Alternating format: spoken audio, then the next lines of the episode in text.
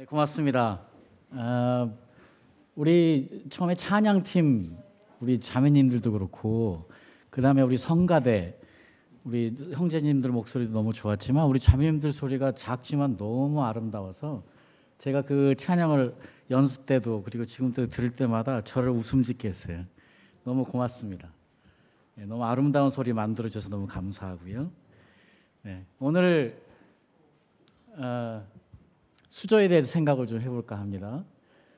어, 한국을 떠난 지가 오래돼서 저는 잘 이게 언제부터 유행했는지 모르겠는데 최근에 한국에서 뭐 금수저, 흑수저 그리고 또 여러 수저들이 있던데요.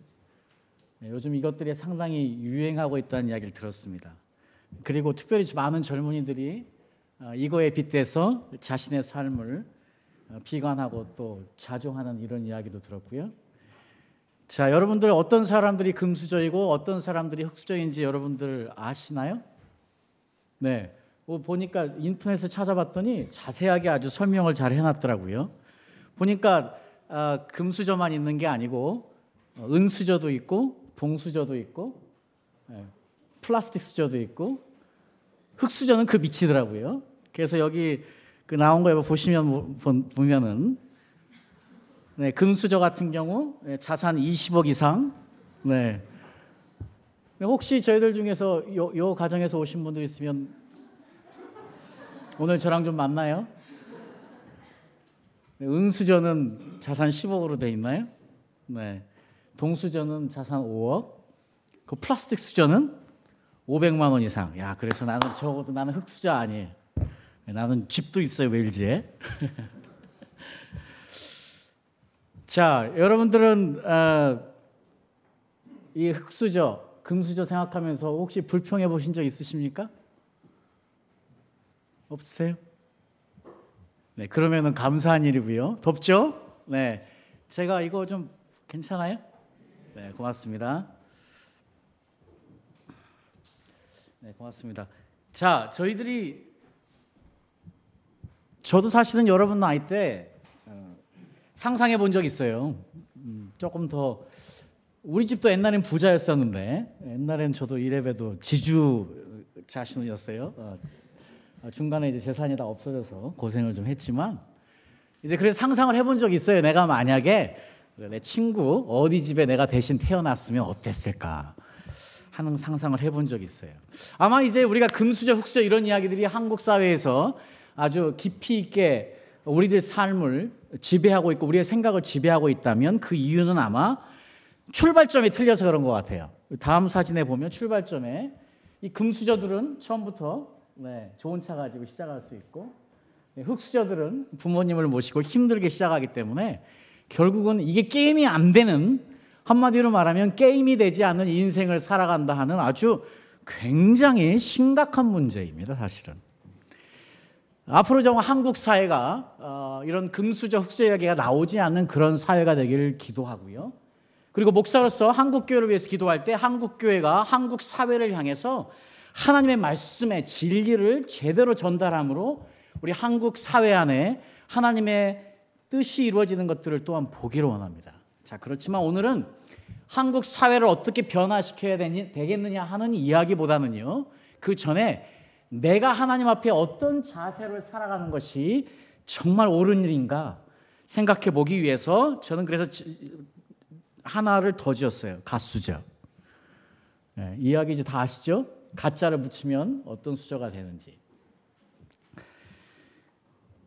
가수저가 되기 위해서 우리가 오늘 꼭 생각해 봐야 될 말씀이 우리가 함께 읽었던 시편 118편 8절 말씀입니다.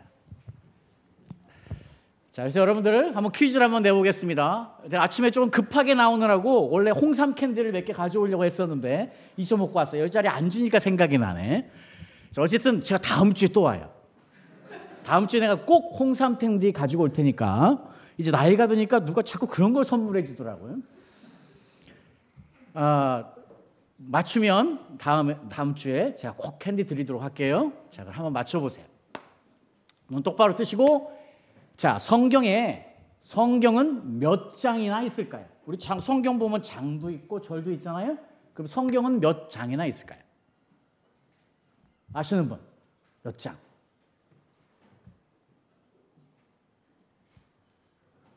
자, 이거 내가 홍삼 캔디 다섯 개 걸을게. 자, 성경은 몇 장이나 있을까요? 우리, 우리 계속 성경 읽을 때 장을 보고 읽어야 되는데 몇 장이나 있을까요? 한번 때려 맞춰 보세요. 천백? 어, 누가요? 천백 몇 장이요? 어, 맞췄습니다. 네, 감사합니다, 집사님. 네, 다음 주에 다섯 개 드릴게요. 맞습니다. 1189장 있어요. 성경에 1189장이 있어요. 자, 이건 기억해 주세요. 다음 주에 한번 시험 볼게요. 자, 성경은 1189장이 있어요. 사실은 저희가 가진 성경은 원래 장이 없어요. 우리가 가진 성경은 원래 절도 없어요. 자, 만약에 생각해 보세요. 우리가 성경을 읽을 때 장도 없고 절도 없다. 얼마나 읽기 어려울 거예요. 자, 그래서 사실은 1228년에 영국에 계신 분이었어요. 스티븐 랑턴이라고요. 요즘도 우리가 그렇게 부르죠. Archbishop of Canterbury. 어떤 분이 장을 나눴어요. 1228년에. 그리고 나서 1382년에 아, 처음으로 Wycliffe English Bible이 print out 됐어요. 자, 그래서 이제 그때 처음으로 나온 성경은 장이 있어서 나왔죠. 그리고 나서 이제 1448년에 어, Nathan이라는 이 Jewish rabbi인데 이분이 절을 만들었어요. 구약의 절을 만들었어요. 자, 그리고 나서 1555년에 로버트 에스티엔이라는 분이 어, 신약의 절을 만들어서 오늘날 우리가 가지고 있는 성경의 장과 절이 있게 돼서 저희가 읽기 편한 네, 그런 혜택을 누리고 있는 거예요. 아까 말씀드린 대로 성경에는 1189장이 있습니다. 여기에 놀라운 비밀이 있어요. 자, 혹시 여러분과 시간이 되면 언젠가는 한번 숫자를 가지고 하나님의 뜻을 알 수 있는 것을 한번 이야기를 나눴으면 좋겠어요. 성경은 사실 많은 숫자들이 기록이 되어 있는데 우리가 숫자를 보면 하나님의 놀라운 섭리를 알 수 있고요. 앞으로 하나님께서 이 인류를 어떻게 이끌어 가실까 하는 것까지도 알 수 있을 만큼 야 하나님의 놀라운 섭리와 경륜이 숫자에 담겨 있거든요. 이 예수님도요, 이 숫자의 의미를 아주 적절하게 아시고 그 숫자를 사용하시는 경우가 많이 있어요. 한 가지 예를 들면은요, 우리 지난주가 여러분 성교주가 아니었지 않습니까?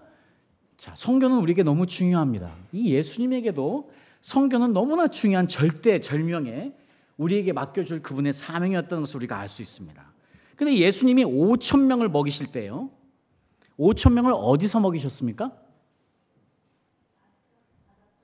네, 베세다에서. 네, 베세다에서 먹이셨어요. 자, 근데 이제 이때 오병이어를 가지고 베세다에서 5천 명을 먹이셨는데 이때 몇 명, 몇, 몇 바구니가 남았을까요? 아, 그렇죠. 네, 누가, 누가 똑똑하신 분이 계세요. 그렇죠. 오병 이어를 가지고 이제 5천 명을 먹였는데 끝나고 나서 나머지 바구니라고 표현이 됐어요. 몇 바구니나 남았을까요? 그렇죠. 12바구니가 남았어요. 이 베세다는 갈릴리 지역, 유대 지역이에요. 아, 우리 친구가 이야기했구나. 그래, 고마워요. 내가 못 봤어요. 자, 그러면 자, 하나 또 예수님께서요. 4천 명을 먹이신 기록이 또 나와 있습니다. 여기 성경에는 데카폴리스라는 이방인 지역에서 4천 명을 먹이셨어요. 자, 이때는 4천 명을 먹이고 나서 몇 광주리가 남았을까요? 자, 우리 성경에서 이거를 이 차이를 정확하게 바구니와 광주리로 표현을 해야 되는데 자, 4천 명을 먹이시고 나서는 몇 바, 광주리가 남은지 혹시 아세요?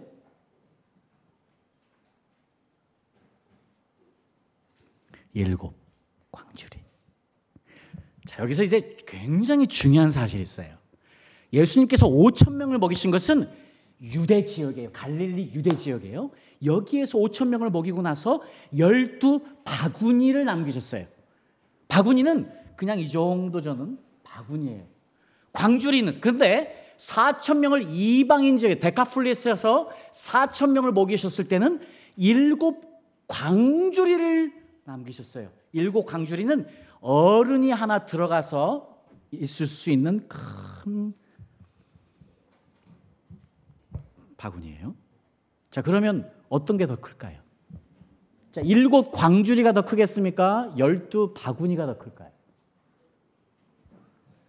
자, 숫자로는 열둘이니까 열두 바구니가 더 크겠죠? 그런데 내용물 안에 들어간 걸 보면 일곱 광주리가 훨씬 더 큰 거예요. 자, 예수님이 왜 이스라엘 지역에서 5천 명을 먹이실 때는 열두 바구니를 남기시고 이방인 지역에서는 왜 일곱 광주리를 남기셨을까? 열둘은 누구를 대표합니까? 이스라엘 열두 지파 이스라엘을 대표하는 거예요. 그러면 일곱은 누구를 대표할까요? 맞춰봐요. 완전수 all nations 열방 자, 예수님께서 지금 이방 지역인 데카폴리스 4천 명을 먹이시면서 일곱 광주리를 남게 하시려고 기적을 베푸셨어요. 유대 지역에서는 열두 광주리를 남기셨어요. 자, 그러면 economically 우리가 이야기하면 어떤 게 더 많이 남아요? 일곱 광주리가 훨씬 더 큰 거예요. 아니, 여러분들 그러면 어, 어떤 일을 하고 싶어요? 국내용 되고 싶어요? 국제용 되고 싶어요? 그래서 저는 선교사로서 저는 이 말씀만 생각하면 아주 자랑스럽습니다. 적어도 일곱 강줄이 더 큰 거 바라보고 이코노미컬리 네, 일하는 사람이. 자 여러분 우리가 만약에 숫자를 가지고서도요 사실 이 놀라운 하나님의 섭리를 알 수 있어요. 이렇게 잠깐 한 가지만 놓고 도요. 별로 신기하지 않으시는데 어쨌든 계속 가보죠. 자 그러면 이제 성경에 비록 이제 그 아까 말씀드린 대로 스티븐 랑턴이라는 그 아크비셔 버드 캔티버리가 이거를 만들어서 인간들이 다 했습니다. 성경도 사람이 지었어요. 그러나 제가 지금 무슨 이야기를 하고 싶냐면 성경 전체를 흐르는 이 숫자를 가지고 나 드러난 하나님의 뜻을 우리가 볼 수 있기 때문에 이 장도 절도 의미가 있다는 말이에요. 왜 우리가 1189장이 있다는 걸 알아야 되냐면 바로 오늘 우리가 읽은 성경 118편 8절 말씀을 알아야 되기 때문에. 자, 여러분, 내가 지금 성경 100, 1189장 중에서, 자, 성경에 나오는 1189장 중에서 그러면 가장 중간에 있는 장은 어느 장일까요? 자, 성경 110, 1189장이 있어요. 그러면은 그걸 앞뒤로 다 계산 집에 가셔서 혹시 시간이 되시면 한번 한번 해 보세요. 자, 그러면 성경의 중간장은 어디 있을까요? 가장 중간에 있는 장 어디 있을까요? 아, 이제 힌트 다 줬는데. 자, 성경의 중간장은 어디냐면 시편 118편이에요. 자, 시편 118편이 중간장이에요. 자, 그래서 내가 이제 제가 시편 118편입니다. 자, 그래서 내 앞으로 594장, 내 뒤로 594장. 그래서 나를 포함해서 1189장.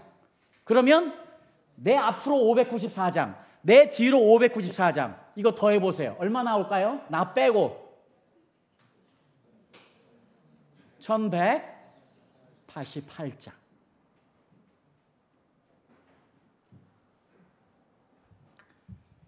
(1188장이) 나와요. 이제 보이세요? 아직도 모르겠어요? 자, 시편 118편은 성경의 중앙장입니다. 근데 놀랍게도요. 시편 117편이 성경에서 가장 짧은 장이에요. 시편 119편이 성경에서 가장 긴 장이에요. 시편 118편은 중앙장이에요. 뭘 이야기? 여러분, 알파 and Omega. 이게 사람이 의도해서 만들었다고 생각하세요? 자, 이것이 물론 꼭 중요하지 않을 것 같지만 저는 오늘 이 말씀 때문에 시편 118편 8절이 우리에게 중요한 이유가 뭐냐면요. 시편 118편 8절이 절 중에서 성경에 나오는 절 중에서 그러면 성경에 나오는 절은 몇 절이나 있을까요? 이건 조금 더 어렵죠? 이거는 홍삼 캔디 10개 드릴게요. 저 집사님이신가? 아, 혹시 아세요? 절은 몇 절이나 있을까요? 자, 1189장이 있습니다. 절은 몇 절이나 있을까요? 3만 1101절 있습니다. 자, 3만 1101절이 있어요. 자, 그러면 이제 이 절의 중간절, 아까 말씀드린 시편 118편이 중앙절이라고 했어요. center chapter예요. 자, 그러면 center verse 중앙절, 성경 가장 중앙에 있는 절은 몇 절일까요?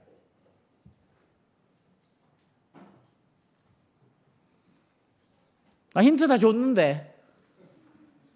시편 118편 8절입니다. 자, 지금 이제 시편 118편은 성경의 중앙장이고요. 시편 118편 8절은 성경의 중앙절입니다. 자, 바로요. 성경의 가장 중앙에 되는 이 절에 하나님께서 이 말씀을 심어 놓으셨는데 우리가 앞, 앞에 다 읽었던 바로 그 말씀이에요. 한번 다시 읽어볼까요? 자, 제가 가지고 있는 것은 개혁 성경을 제가 올려놨기 때문에 미안하지만 이걸로 한번 읽겠습니다. 자, 시작. 여호와께 피하는 것이 사람을 신뢰하는 것보다 나으며. 어, 저는 이 말씀을 이 장과 절을 가지고 보고 나서요. 어, 저는 영어식 표현으로 I was absolutely gobsmacked. 야, 이런 하나님의 놀라운 섭리가 장과 절 안에 있었다는 것을 깨닫게 됐어요. 왜 그러냐? 저는 이 말씀 전에 어떤 말씀 때문에 제가 원더링 하고 있었냐면 바로 요한복음 2장 23절에서 25절 말씀 때문이었어요. 그 다음 거 주세요. 자, 요한복음 2장 23절 25절에 보면은요. 우리가 다 같이 한번 읽어 볼까요? 다 같이. 자, 다 같이 읽어 보죠. 시작.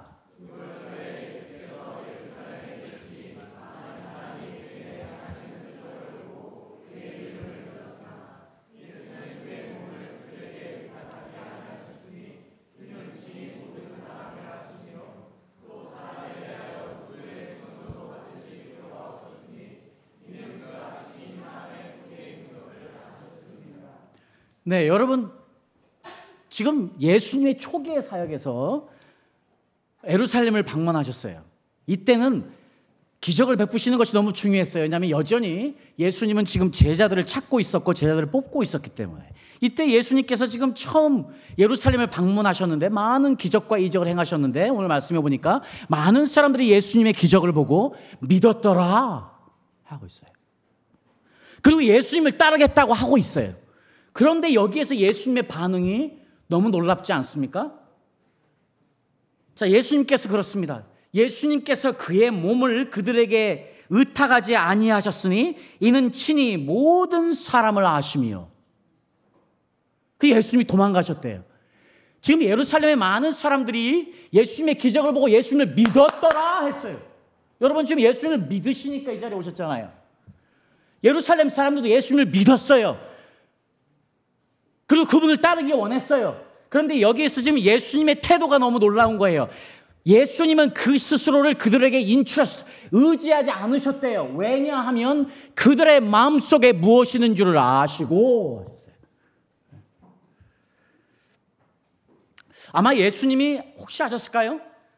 바로 지금 나를 이렇게 환영하고 나를 지금 따르기 원하는 이들이 내가 지금 다음에 또 방문할 때는 나를 십자가에 못 박으라고 할 그 사람들이야. 나는 너 알아. 하고 도망가줬을 수도 있겠죠. 자, 그러나 이제 오늘 이 말씀은 제가 아까 말씀드린 대로 시편 118편 8절 말씀 여호와께 의지하는 것이 사람을 의지하는 것보다 낫다. 좀 더 강하게 이야기하면 사람 의지하지 말라. 하느냐하고 똑같아요. 자, 이것을 이제 우리가 이제 anthropology of Jesus Christ, 예수님의 인간론이라고 이야기해요. 예수님이 사람을 보신 거예요. 어떻게 보셨냐 하는 거. 이 굉장히 중요한 단서가 될 수 있어요. 지금 예수님께서 여러분을 보시는 것, 나를 보시는 것, 예수님에게 나는 어떤 대상이냐 하는 거예요.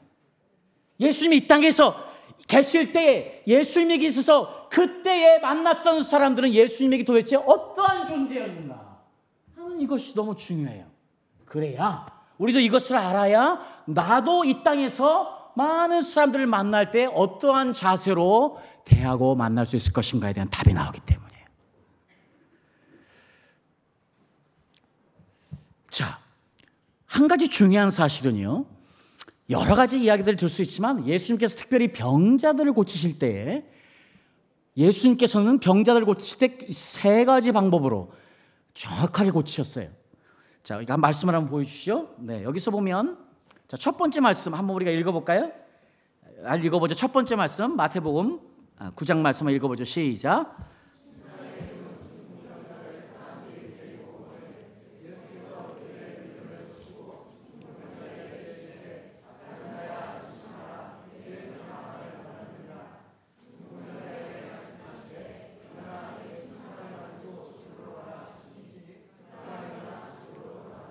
네, 그렇습니다. 여기 지금 예수님께서요, 병을 고치셨는데, 예수님이 병을 고치신 방법이 있어요. 어떻게 고치셨어요? 죄를 사해 주셨어요. Your sin is forgiven 했더니 나았어요. 지금 예수님께서 죄를 사해 주심으로 병을 고치셔요. 그러면 이 사람의 병에 든 이유는 뭐였어요? 그 사람의 죄였던 것을 우리가 알 수 있어요. 자, 그러면 그 다음 말씀을 한번 보죠. 그 다음 말씀. 자, 먼저 한글로 한번 읽겠습니다. 시작.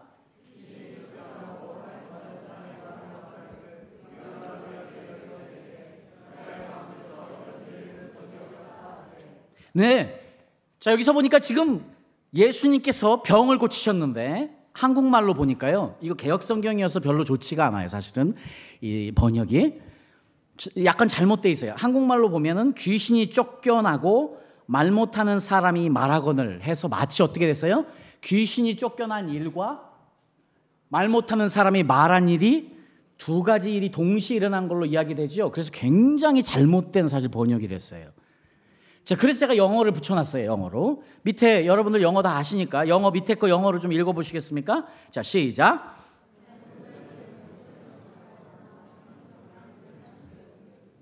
네, 여기서 보면은 굉장히 분명히 알 수 있어요. And when The demon was driven out 했어요. 자, 귀신이 쫓겨나갔을 때에 자, 뮤트가 말하게 됐다. 벙어리가 말하게 됐다고 이야기하고 있죠. 그러니까 지금 한국 성경하고 굉장한 차이가 나죠?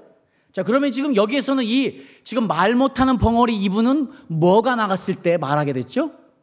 귀신이 나갔을 때.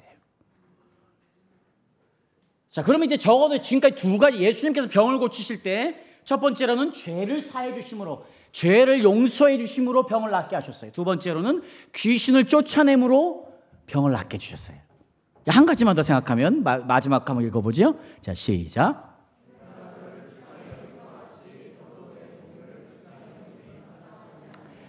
네, 특별히 이것과 관련돼서 말씀이 없어서 제가 그냥 이 말씀을 끌어왔지만 또 한 가지는요, 예수님께서 out of mercy에서 예수님의 자비에 의해서 그냥 병을 고치, 손만 대면 다 나았던 경우도 훨씬 많아요. 자, 그래서 예수님이 병 고치는 걸 여러 가지로 이야기할 수 있지만 이제 세 가지로 구분하면 먼저 죄를 사해 주심으로 귀신을 쫓아내므로 그냥 예수 그리스도의 자비로 그냥 고쳐 주신 것. 그리고 특별히 이것이 죄로 인한 것이 아니고 이것이 귀신으로 인한 것이 아니면 예수님이 그냥 고쳐주셨어요. 그러면 병이 났어요. 자, 이렇게 제가 지금 한 가지를 끌고 왔어요. 어떤 이야기를 하고 싶냐면 예수님께서는 이 병을 고치실 때도 뭘 보셨어요? 뭘 제일 본 거예요? 근원을 본 거잖아요, 근원. 자, 여기가 지금 우리가 동양 철학, 저 우리 우리 동양 사람들이니까 우리 동양 철학과 서양 철학의 가장 큰 구분이 뭐예요? 어떤 게 가장 큰 차이예요? 우리 혹시 철학 공부하시는 분 계신가요? 여러분 오셔서 혹시 서양 의학 공부하시는 분들, 동양 의학 공부하시는 분들 혹 계세요? 의학 공부하시는 분들? 왜 아무도 손을 안 들지? 그러면 서양 음악 공부하시는 분들 아까 분명히 있을 거예요. 분명히. 그래 서양 의학과 동양 의학의 차이는 뭐예요?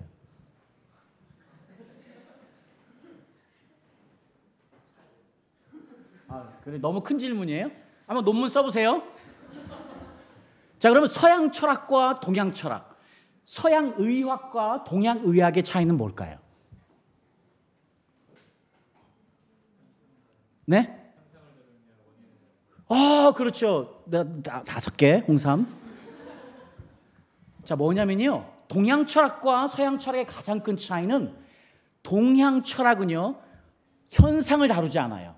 원인을 다루지. 서양 철학은 현상을 다뤄요. 이것이요, 동양 의학과 서양 의학의 차이예요. 여러분, 동양 의학은 원인을 다뤄요. 그 코즈가 어디에서 왔는지를 확인하는 거예요. 그걸 다뤄요. 그런데 서양 의학은 현상, 심틈스를 다뤄요. 그래서 우리가 우리 아이가 사무엘이라고 이제 우리 둘째 아이가 있는데 걔가 eczema 한국말로 하면 어, 아토피로 아주 고생을 많이 했어요. 그래서 이제 동양 우리 서양의 의사를 갖다 의사에게 보여주면 이분들은 ointment라고 그래서 그 젤, 화학적인 chemical 젤 잔뜩 몸에 바르게 해요. 바를 땐 나. 근데 여전히 다시 dry out 되고 갈수록 더 심해져요. 그래서 동양 한국에 가서 한의사에게 데려갔더니 아 이것은 몸에 열이 너무 많아서 그러니까 몸에 열을 다운시켜서 몸에 내 몸에 열을 빼야지 되는 거라고 그래서 그 약을 한약을 그래서 먹게 됐어요. 자, 이게 아마 굉장히 중요한 차이 같아요. 왜냐하면 동양 철학과 서양 철학의 차이가 바로 현상과 원인을 다루는 차이인 것처럼요. 오늘 우리가 읽은 지금 요한복음 2장 이 말씀은 오직 누가 볼 수 있느냐? 미안합니다. 서양인들 계시면 동양 사람이 볼 수 있어요.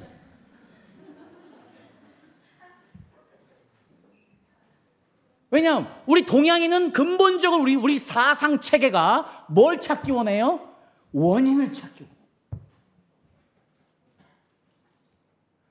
자, 오늘이 지금 이거예요. 지금 오늘의 이 문제는 오늘 지금 요한복음 2장 23절, 25절 읽으면서 왜 그랬을까? 예수님이 왜 저들의 마음속에 무엇이 있는 거 아시고 피하셨을까? 예수님이 그들을 위해서 오셨는데 하는 질문을 던지게 되는 거예요. 아마 예수님이 아셨을 것 같아요. 여러분도 우리도 잘 알아야 돼. 에레미야 말씀 17장 보세요. 에레미야서 17장 9절 10절에 보면 만물보다 거짓되고 심히 부패한 것은 마음이라. 누가 능히 이를 알리오마는 나 여호와는 심장을 살피며 폐부를 시험하고 각각 그의 행위와 그의 행심대로 보응하나니. 지금 에레미야서 말씀을 보니까요. 우리 하나님께서 무엇을 보시냐? 우리의 마음, 중심, 폐부를 보신대. 우리 아버지가 우리 하나님 아버지 우리의 폐부를 보신대. 마음. 그런데 이 폐부에 무엇이 있느냐? 거짓되고 심히 부패한 것이 이것이래. 누가 능히 이를 알까? 우리 아버지는 아신. 아버지는 여러분과 내가 누군지 아는 거예요. 그러니까 이분을 속이려고 하면 안 돼. 그래서 우리가 예배 때 나올 때마다 우리가 가장 중요한 것이 정직한 마음으로 나와. 열린 마음으로 나와야 되는 거야. disguise 하면 안 돼. disguise 하면 안 돼. 우리가 disguise 하나님을 하기 시작하면 religious spirit 생겨요. 종교의 영이 들어와서 그 어떤 것보다 무서운 영이 잡히게 됩니다. 그거는 예수님도 어쩔 수 없어요. 바리새인들이 사두개인들이 그래서 예수님을 못 보고 예수님을 못 박아 죽은 거예요. 종교의 영이 사로잡혀서 바로 하나님 앞에 거룩한 그 주님 앞에 정직하게 진실하게 나오지 못하고 우리의 폐부를 드러내지 않았고 그것을 disguise 했기 때문에 온 경이 그거예요. 아마 예수님께서 아셨을 거예요. 인간이 누군지 네가 누구고 내가 누군지 아셨을 거예요. 자, 저는 나 저도 이제 목사 이거 목사 직업 이건 소명이죠. 직업이 아니고 그래서 20년 했어 나도. 나도 20년 동안 허벌나게 주님을 위해 살아보려고 그러고 20년 동안 허벌나게 거룩해 보려고 하는데 아직도 이 남자들 남자들의 이야기 우리 우리 안에 이런 이야기하면 또 하지 말라고 절대 그러는데 아직도 이쁜 여자 보면 한 번 더 보고 싶어. 그다 여러분들 또 다시 안 봐요 걱정하지 말아요. 그게 그게 우리 인... 나는 전 한 번도 이야기했지만 또 나는 결혼하면 다 해결되는 줄 알았어. 그럼 해결 안 되더라고요.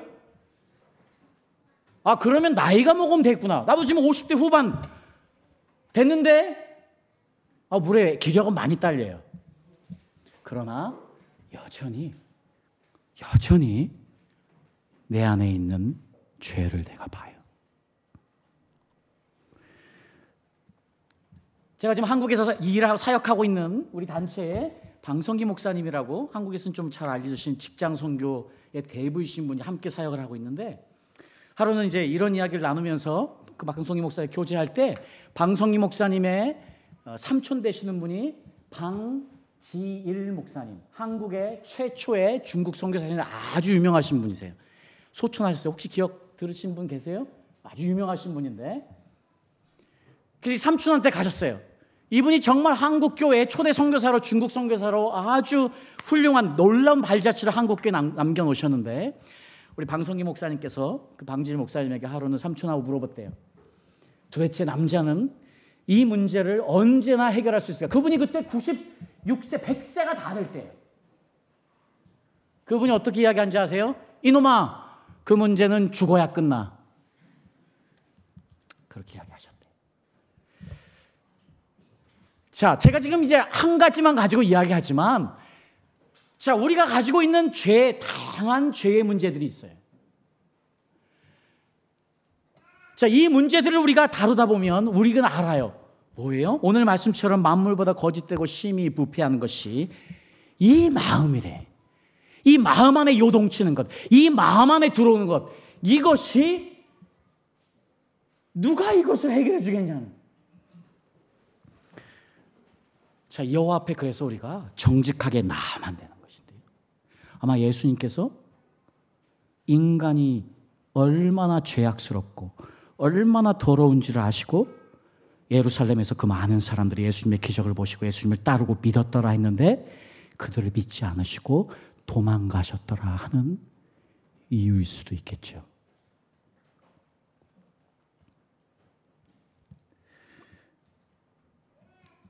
인간은 신뢰의 대상이 될 수 없다는 것을 분명히 이야기하고 있는데요. 그래서요, 성경은요, 이렇게 이야기하고 있어요. 인간을 신뢰하는 것이 어떤 건지에 대해서 이야기하고 있거든요. 인간을 믿고 인간에게 마음을 두는 것이 어떤 것인지를 에레미야서 이 말씀 말고도요. 이사야서는 이렇게 이야기하고 있어요. 이사야서 2장 22절에 인간을 신뢰하는 것을 멈춰라. 인간을 신뢰하는 것을 멈추래요. 예레미야서 9장 4절은요. 우리에게 이렇게 이야기하고 있어요. 너희 형제를 신뢰하지 마라. 미가서 7장 5절은요. 이웃을 신뢰하지 마라. 예레미야서 17장 5절은요. 이것을 한마디로 이렇게 summarize 하고 있는데 어떡하냐? 인간을 신뢰하는 자는 저주가 있을지어다. 자, 성경은요. 그 어느 한 구절도 사람 신뢰하라고요. 이야기한 적이 없어요. 자, 성경에 trust, trusted 이렇게 단어를 찾아보면 167번이 나와요. 그 어느 한 구절도 사람을 신뢰하라 하는 단어가 없어요. 우리 옆에 사람 한번 보시겠어요? 옆에 분들 보시면서 우리 이렇게 해야겠다. 오늘 말씀에 빗대 본다면 나 너 믿지 않아. 선포하십시오. 옆 사람에게. 자, 시작.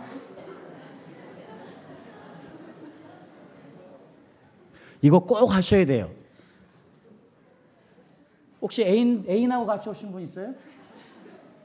애인하고 같이 오신 분 손 들어주시면 내가 홍삼 캔디 10개 드릴게요. 없어요? 부부, 혹시 우리 안에 부부끼리 앉아 계신 분 계세요? 부부. 아, 두 분이야. 잠깐만 일어나 주실래요? 괜찮으시면? 고맙습니다. 제가 다음 주에 아까 다섯 개였잖아요. 열 개로 드릴게요. 자, 그러면 한번 부부끼리는 당연히 신뢰해야 되겠죠? 그래야 됩니까? 아, 근데 오늘 성경에 보니까 인간을 신뢰하는 자는 저주가 있을지어다. 저는 이제 오늘 굉장히 좋은, 이제 앞으로 청년들 다 시집가고 장가 가야 돼요. 가셔야 돼요. 혼자 사는 법 없어요. 그둘 이상은 다 나시고 국가를 위해서. 자, 그러면 이제 우리 두 분이서 한번 교보제로 한번 실천해 주시면 좋을 것 같아요. 자, 성경에 적어도 성경이 이야기하는 것은 사람에게 마음을 두지 말고 사람을 신뢰하지 마라 하는 이야기거든요. 그럼 우리가 이것을 부부 관계에도 충분히 적용할 수 있는 문제인 것 같아요. 그래서 이 말씀에 빗대 본다면 한번 우리 우리 남편분께서 우리 어, 사모님에게 나 너 신뢰하지 않아 하고 선포해 주시면 좋을 것 같아요. 네. 자 그러면 이제 나도 너 신뢰하지 않아 뭐 이야기해 주십시오. 네.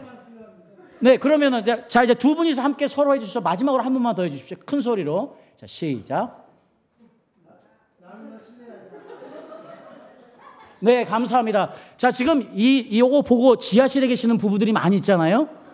지하실에 계신 부부분들 지금 실천해요. 지금 거기에도 똑같이 남편을 바라보면서 부인을 바라보면서 이렇게 해주세요. 나 너 믿지 않아. 나 너 신뢰하지 않아. 네. 고맙습니다. 자, 왜냐면은요, 신뢰라는 단어에 문제가 있기 때문에. 우리가 이 땅에서 신뢰라는 단어를 어떤 의미에서 쓰긴 쓰냐면 give and take. 내가 너 하나 줬으니 나도 너에게 하나 받아야 돼요. 그러니까 우리가 이 땅에서 I trust you. 그렇게 이야기해. 나 너 믿어 하는 이야기는 나 너에게 하나 줬으니 나 너로부터 하나 받아야 돼 하는 이 전제를 가지고 있는 릴레이션십이기 때문에. trust는 그런 단어예요. 그래서 성경이 이야기하는 거예요. 사람 신뢰하지 마라. 오직 여호와 하나님만을 신뢰하라 이야기하는 거예요. 사람 신뢰하면 죽는다. 저주가 있을지어다. 자, 혹시 저희들 중에서 어, 아이 자, 자녀와 함께 오신 부모님 계시면 한번 손. 자녀와 함께 오셨어요? 아, 네. 그래, 아, 그래. 그러면 위에 분 우리 죄송하지만 잠깐만 일어나 주시겠습니까? 자, 그러면 한 번만 해주십시오. 아, 아, 사랑스러운 외아들이세요? 아, 그러면 하기 쉽지 않으시겠다. 근데 그래도 하셔야 되니까 나너 신뢰하지 않아 하고 좀 이야기해 주십시오.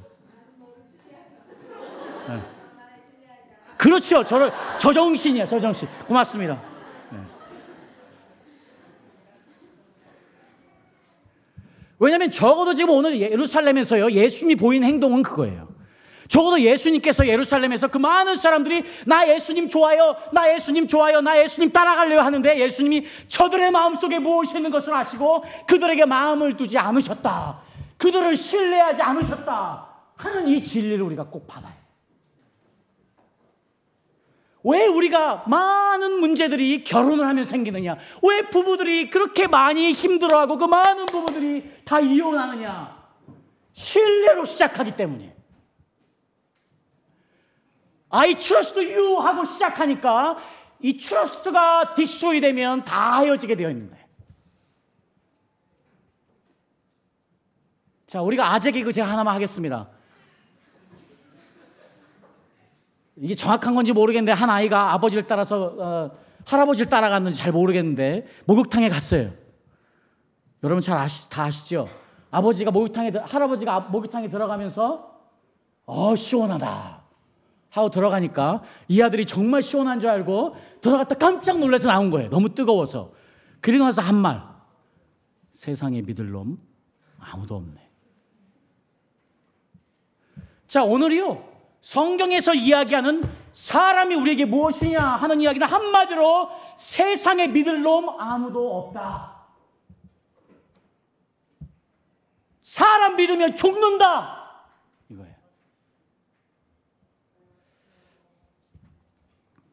그래서 이제 우리가 한 가지 연습을 꼭 해야 됩니다. 왜냐? 지금 왜 믿을 사람 없냐? 왜 믿을 놈 없고 왜 믿을 년, 년 없냐? 그게 우리 인간이기 때문이에요. 그게 우리 인간이기 때문이에요. 그래서 이제 우리가 한 가지 명심해야 돼. 왜 우리가 이 땅에서 살아가면서 힘들어하느냐. 지금 이 땅에서 우리의 모든 관계는 다 관계예요. 친구와의 관계, 이웃과의 관계, 부모와의 관계, 내 형제와의 관계, 자식과의 관계, 모든 게 다 관계 문제다. 처음 끝까지 이 관계 때문에 다 힘들어하는 거예요. 그래서 이제 우리가 연습해야 되는 것이 하나 있습니다. 어떤 연습이냐? 당연하다요.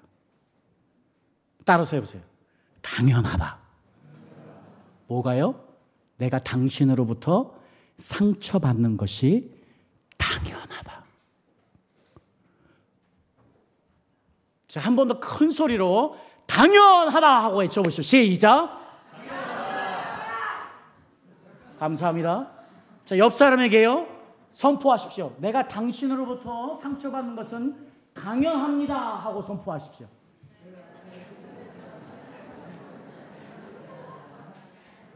자, 우리 부부 아까 두 분 일어나서 하셨잖아요. 자, 물론 이제 두 분은 참 아름다운 부부이고 가정인 걸 제가 믿지만 그래도 우리 부부 사이에 항상 문제가 없는 거 아니잖아요. 네, 항상 문제가 있을 수 있고 그런데 그때 문제를 풀어가는 방향이 어디서 시작이 돼야 되냐?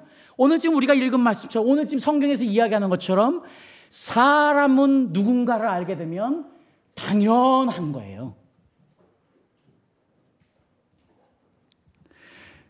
자, 그래서 예수님께서요, 베드로가 자기를 그렇게 사랑한다고, 자기를 그렇게 사랑한다고 껌딱지처럼 예수님에게 붙어 있던 베드로가 예수님을 예수님의 눈 앞에서 세 번이나 부인하실 때 예수님 실망하지 않으셨습니다.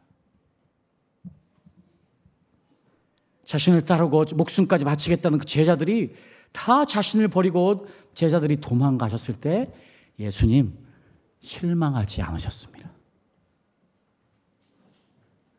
그 예루살렘의 사람들이 호산나 호산나 외치며 예수님을 맞이했던 그 예루살렘의 사람들이 십자가에 못 박으라고 예수님을 향해 삿대질 할 때에 예수님 실망하지 않으셨습니다.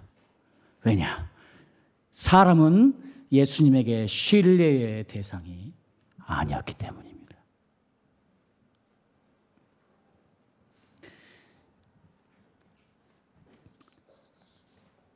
주의 종으로서 어, 지난 20, 23년을 살아왔습니다.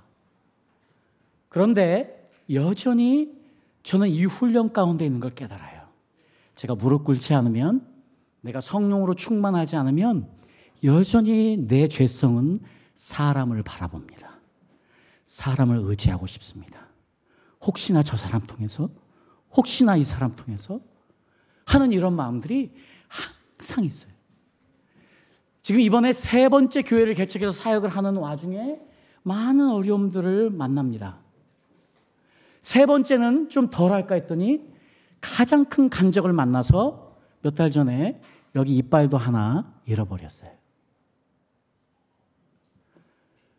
저는 이제 어느 정도 하나님을 향한 훈련이 됐나 했는데 여전히 하나님은 계속해서 사람을 통해서 나를 훈련시키시고 그 훈련 가운데 또 확인시켜 주십니다.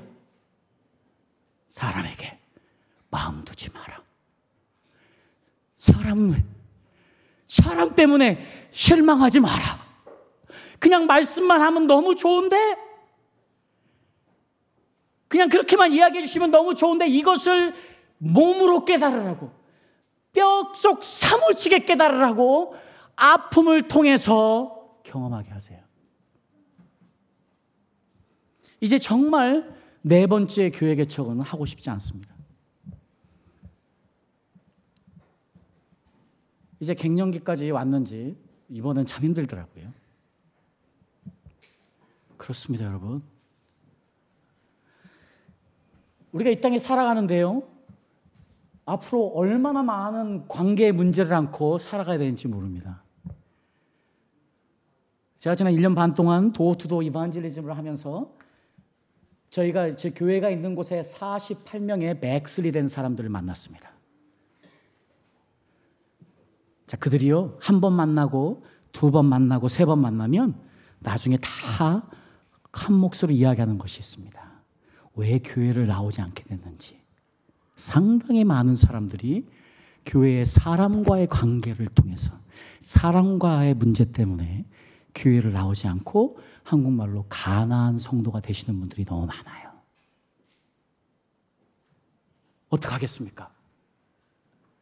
이게 비록 하나님의 거룩한 하나님의 성전임에도 불구하고 여전히 구원받은 죄인들이 모이기 때문에 여전히 우리는 이 땅에 사는 동안 주님이 다시 오시기 그 전까지 힘들 수밖에 없어요. 사람들과의 관계 때문에. 자, 그래서 이제 저희들이 오늘 이 말씀을 통해서 분명히 선포하고 깨달아야 되는 것이 사람은 신뢰의 대상이 아니다. 사람은 신뢰의 대상이 아니다. 자, 이거 하나만 알아도 여러분은 50% 알고 갑니다. 자, 이제 그만 설교 끝났으면 좋겠죠? 근데 그냥 보내드릴 수는 없잖아요. 50%밖에 안 했으니까. 자, 그러면 한번 선포해 보도록 하겠습니다. 사람은 신뢰의 대상이 아니다. 자, 여기에 사람은 내 아내도 포함되고 남편도 포함되고 내 자녀도 포함되고 내 부모도 포함되고 내 친구도 포함되고 내 이웃도 포함됩니다. 그 어느 누구도 내 신뢰의 대상이 될 수 없습니다. 저한테 이야기해 주세요. 물론 저, 제가 여러분, 여러분 담임 목사는 아니지만 그래도 저한테 선포해 주십시오. 나 목사님 믿지 않아요. 선포해 주십시오.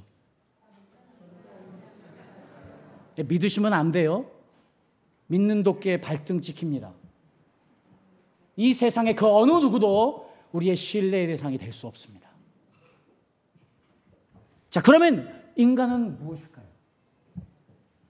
예수님에게서 사람은 어떤 존재였을까요? 이것만 잠깐 이야기하고 마치도록 하겠습니다. 자, 먼저 요한 3서, 요한 3, 요한복음 3장 16절 말씀. 우리 다 같이 한번 읽어보도록 하죠. 다 같이 한번 보도록 하겠습니다. 다 같이 읽겠습니다. 시작.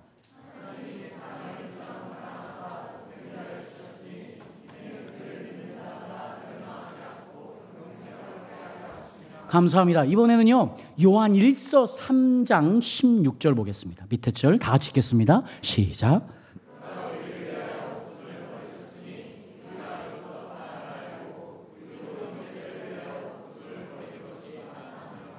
여기서 사실 놀랍습, 놀랍지 않습니까? 요한복음 3장 16절, 요한 1서 3장 16절이 다 무엇을 이야기합니까? 사랑에 대한 이야기합니다. 하나님 아버지의 사랑. 그 사랑이 지금 예수 그리스도 통해서 어떻게 표현이 되어 있습니까? 우리를 위해서. 예수님의 형제들. 예수님의 형제들. 여러분과 나는 그분의 형제예요. He is my brother. We have the same father. 바로 그 형제를 위해서 목숨을 버린 그것이 최고의 사랑이래 되나요? 이 한마디 요한복음 3장 16절과 요한일서 3장 16절이 정확하게 예수님에게 사람은 어떤 존재인지에 대한 이야기를 하고 있습니다.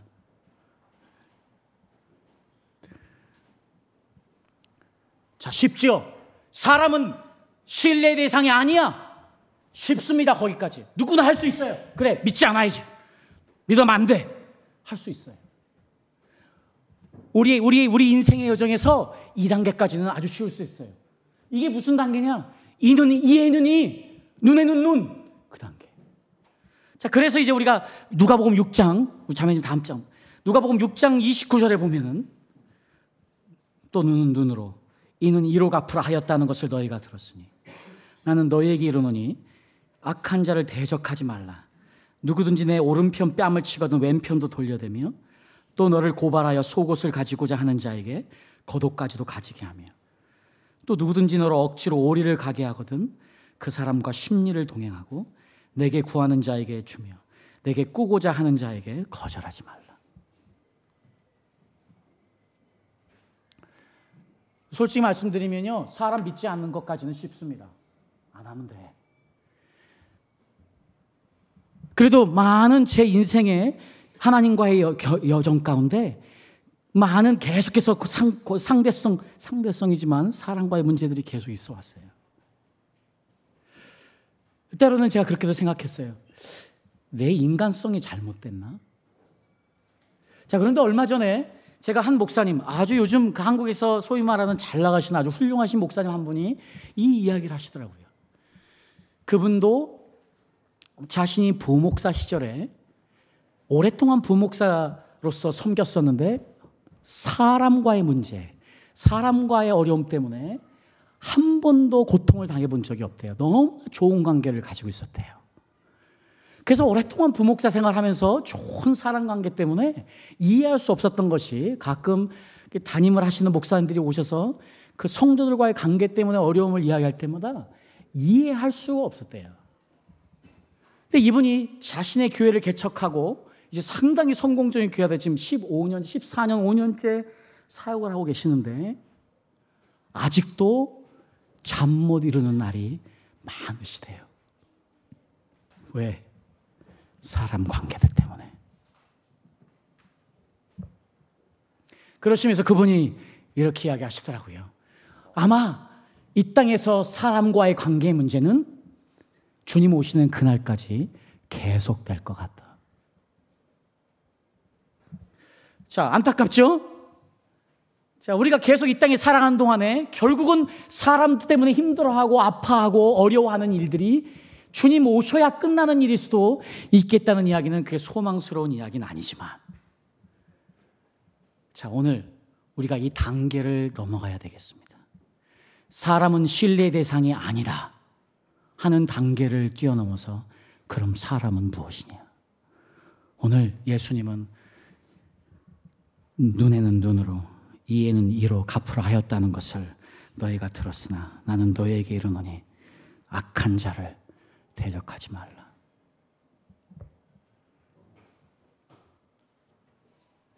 참 어렵습니다.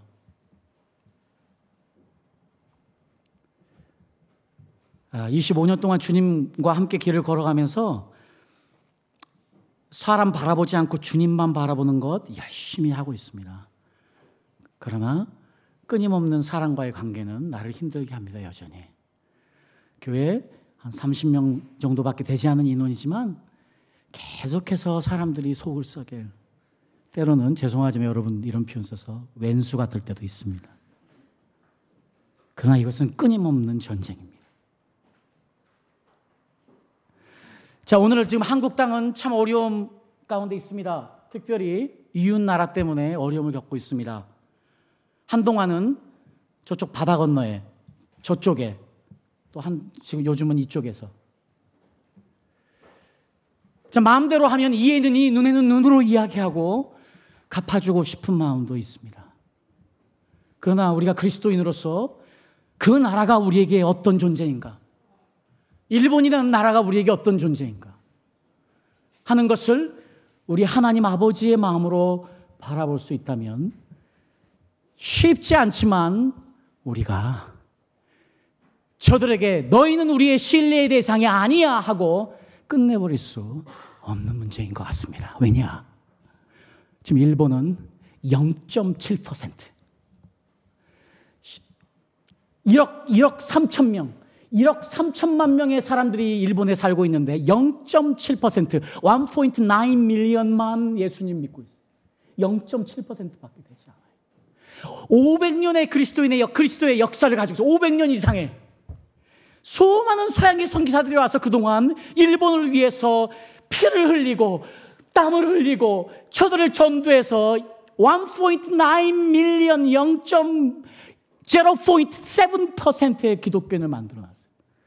지난 30년 동안 많은 한국의 선교사들이 가서 교회를 개척하고 교회를 세우면서 지금 많은 한국 선교사를 통해서 일어난 많은 교회들이 성장하고 있습니다. 일본에 가장 많은 선교사를 파송한 나라가 우리 한국교회. 그리고 앞으로 더 많은 선교사들을 일본에 파송해야만 돼. 우리 그리스도인에게서 저들이 신뢰의 대상이 아니라 할지라도 저들은 우리에게 어떤 대상이냐? 사랑의 대상이기 때문입니다. 끝까지 사랑해요. 기도로 섬겨야 돼. 저들이 악으로 우리에게 아프면 우리는 그것을 선으로 갚을 줄 알아. 어떻게? 저들을 위해 기도함으로 저민족을 위해서 눈물 흘림으로 불쌍히 여겨주십시오, 주님. 한국교회가 더 많은 선교사들을 일본에 보내게 하십시오. 그래서 주님, 부족한 한국 사람들을 통해서 일하십시오, 주님. 주님, 한국의, 한국 선교사님들, 일본에 계신 한국 선교사님들, 주님 그들에게 더 큰 사랑을 주십시오. 오직 주님의 사랑에 일하게 하십시오. 그렇습니다. 사람은 우리에게 신뢰 대상이 절대 될 수 없습니다. 사랑의 대상이기 때문입니다. 자, 그래서요, 우리가 나 너 믿어 할 때요, 그렇게 말을 쓰면 안 돼요. 왜냐하면, 나 너 믿어. I trust you란 말을 쓰면 안 되고, 어떤 단어를 대신 써야 되냐면, I love you. 고린도전서 13장에요. Love always protects. Love always trusts. Love always hopes. Love always perseveres.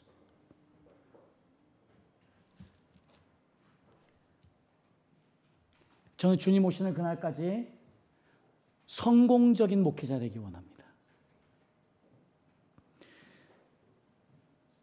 저는 성공적인 목회자가 되기 위해서 한 가지 주님께 기도하고 주님이 저에게 그 마음을 주시기 원합니다. 내가 이 단 앞에서 서서 하나님의 말씀을 전할 때마다 여러분이 여러분들이 저에게 사랑의 대상으로 다가올 수 있기를 기도합니다. 사실 쉽지 않습니다. 주일날 정도는 제가 I love you 하면 그거 믿어도 돼요. 주일날은 그래도 성령 충만하니까 내가 우리 성도들에게도 이야기합니다. 내가 주일날 I love you 하면 그거는 진짜 리얼이야. 내가 혹시 rest of days 내가 만약 그 이야기 할 때는 믿지 않아도 될지도 몰라. 내 마음에서 나온 게 아닐 수도 있어.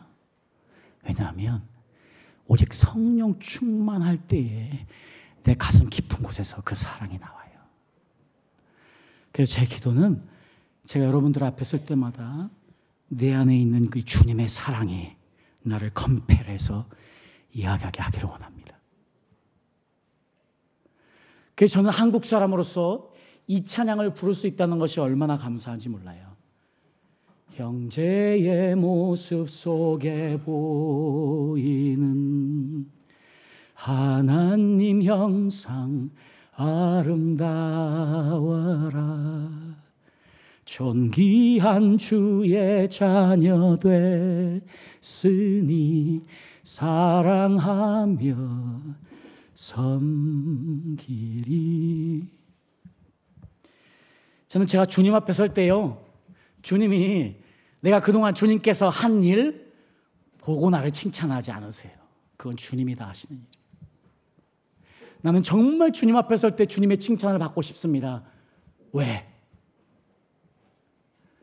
내가 하나님의 백성들을 볼 때마다 그들 안에 있는 예수 그리스도를 바라봐서 그들 안에 있는 예수 그리스도로 인해서 하나님이 나에게 맡겨주신 양들을 사랑하고 섬김으로 인해서 잘했다 내 사랑하는 종아 하는 칭찬을 꼭 받고 싶습니다. 자, 이 이유 때문에 제가 주일날 예배 끝나고 도투도 이반지리즘을 합니다. 왜냐하면 설교하고 내 안에 예수 그리스도가 충만하고 내 안에 성령이 충만할 때 내 맨정신으로 할 수 없으니까 그 정신 가지고 남의 집 문을 두드려봅니다. 그 사랑 가지고. 이 사랑이 월요일도, 화요일도, 수요일도, 목요일도, 금요일도, 토요일도 지속되기를 또한 기도합니다.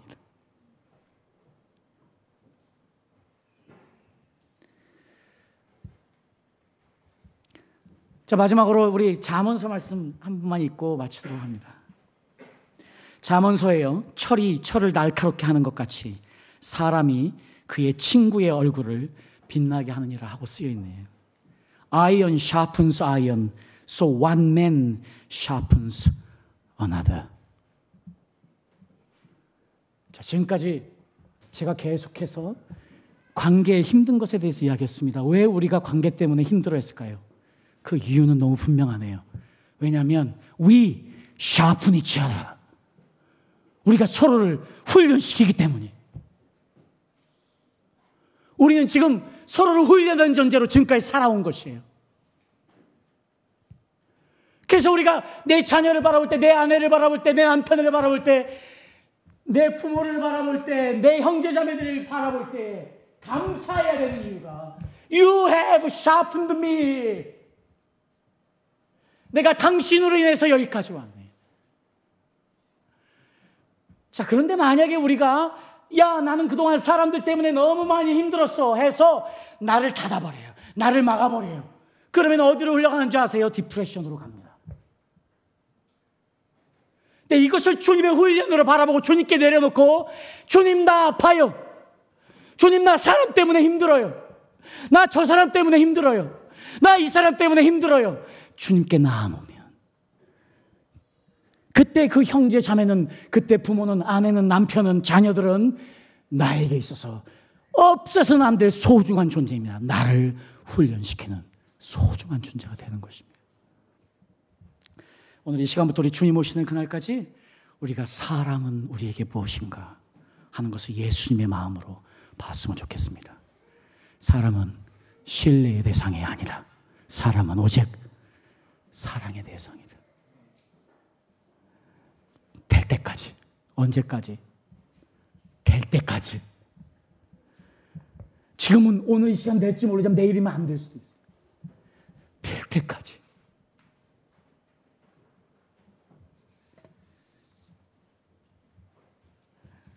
될 때까지. 때로는요, 저도 성교 생활하면서 계속해서 여기까지 변명하고 싶은 여기까지 사람들에게 그거 아니야 이야기하고 싶은 말이지. 나 오늘도 그 말 하려고 여기 왔다가 지금 안 해요. 주님을 따르다 보면 아픈 일이 너무 많아요. 힘든 일들이 너무 많아요. 모함도 너무 많아요. 거짓도 너무 많아요. 주님 아시는데, 주님 그거 아시는데, 주님은 그때도 침묵하기 원하십니다. 왜냐? 이것이 그분이 우리를 통해서 훈련하게 원하시는 길이기 때문에, 방법이기 때문입니다. 죄송합니다, 여러분. 조금 무겁게 끝나서 죄송합니다.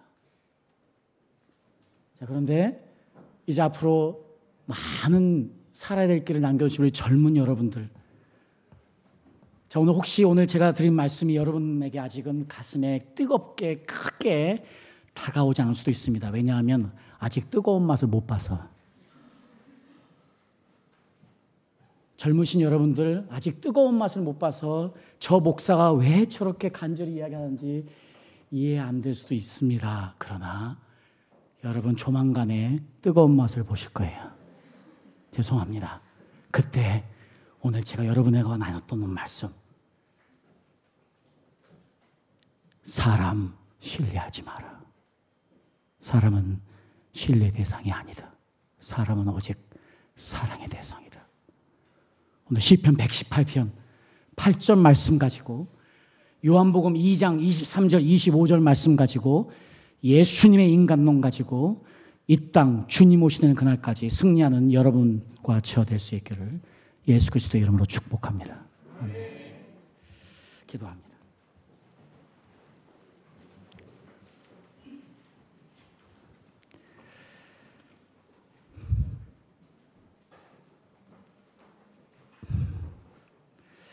감사합니다, 주님. 일찍이 이 말씀을 통해서 저도 25년간을 훈련받았다고 생각했는데, 여전히 오늘 이 말씀을 전하기 전에,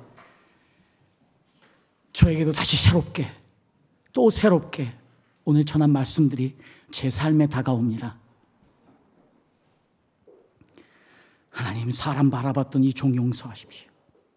사람 때문에 힘들어했던, 그리고 주님께 불평했던 이 종 용서해 주십시오. 그리고 오늘 이 자리에 있는 우리 젊은 하나님의 백성들을 주님께 올려드립니다. 주님 오시는 그날까지 이 땅에 살아갈 때에 사람은 신뢰의 대상이 아니고 오직 사랑의 대상이라는 이 절대 진리의 말씀을 붙잡고 주님 오시는 그날까지 승리하는 저희들 될 수 있도록 축복하여 주시옵소서. 오늘 혹시 저희들 가운데 사람 때문에 힘들어해서 디프레션 걸리신 분들이 있습니까? 사람 때문에 힘들어해서 사람들 때문에 너무 서운해서 좌절하고 절망하고 힘들어하는 분들이 있습니까? 오늘 저희들 가운데 혹시 자녀들로 인해서 힘들어하는 분들이 있습니까? 남편 때문에 힘들어하는 분들이 있습니까? 아내 때문에 힘들어하는 분들이 있습니까? 부모 때문에 힘들어하는 분들이 있습니까? 형제 자매 때문에 힘들어하는 분들이 있습니까? 친구 때문에 힘들어하는 분들이 있습니까? 오늘 그 모든 힘들었던 관계성들을 주님 앞에 다 내려놓고 말씀으로 승리케 하여 주시옵소서. 사람은 사랑의 대상이지 신뢰의 대상이 아님을 우리가 말씀을 통해서 분명히 알았사오니 주님이 말씀 붙잡고 주님 오시는 그날까지 우리 삶에서 승리의 깃발을 꽂을 수 있도록 축복하여 주시옵소서. 예수님의 이름으로 기도합니다.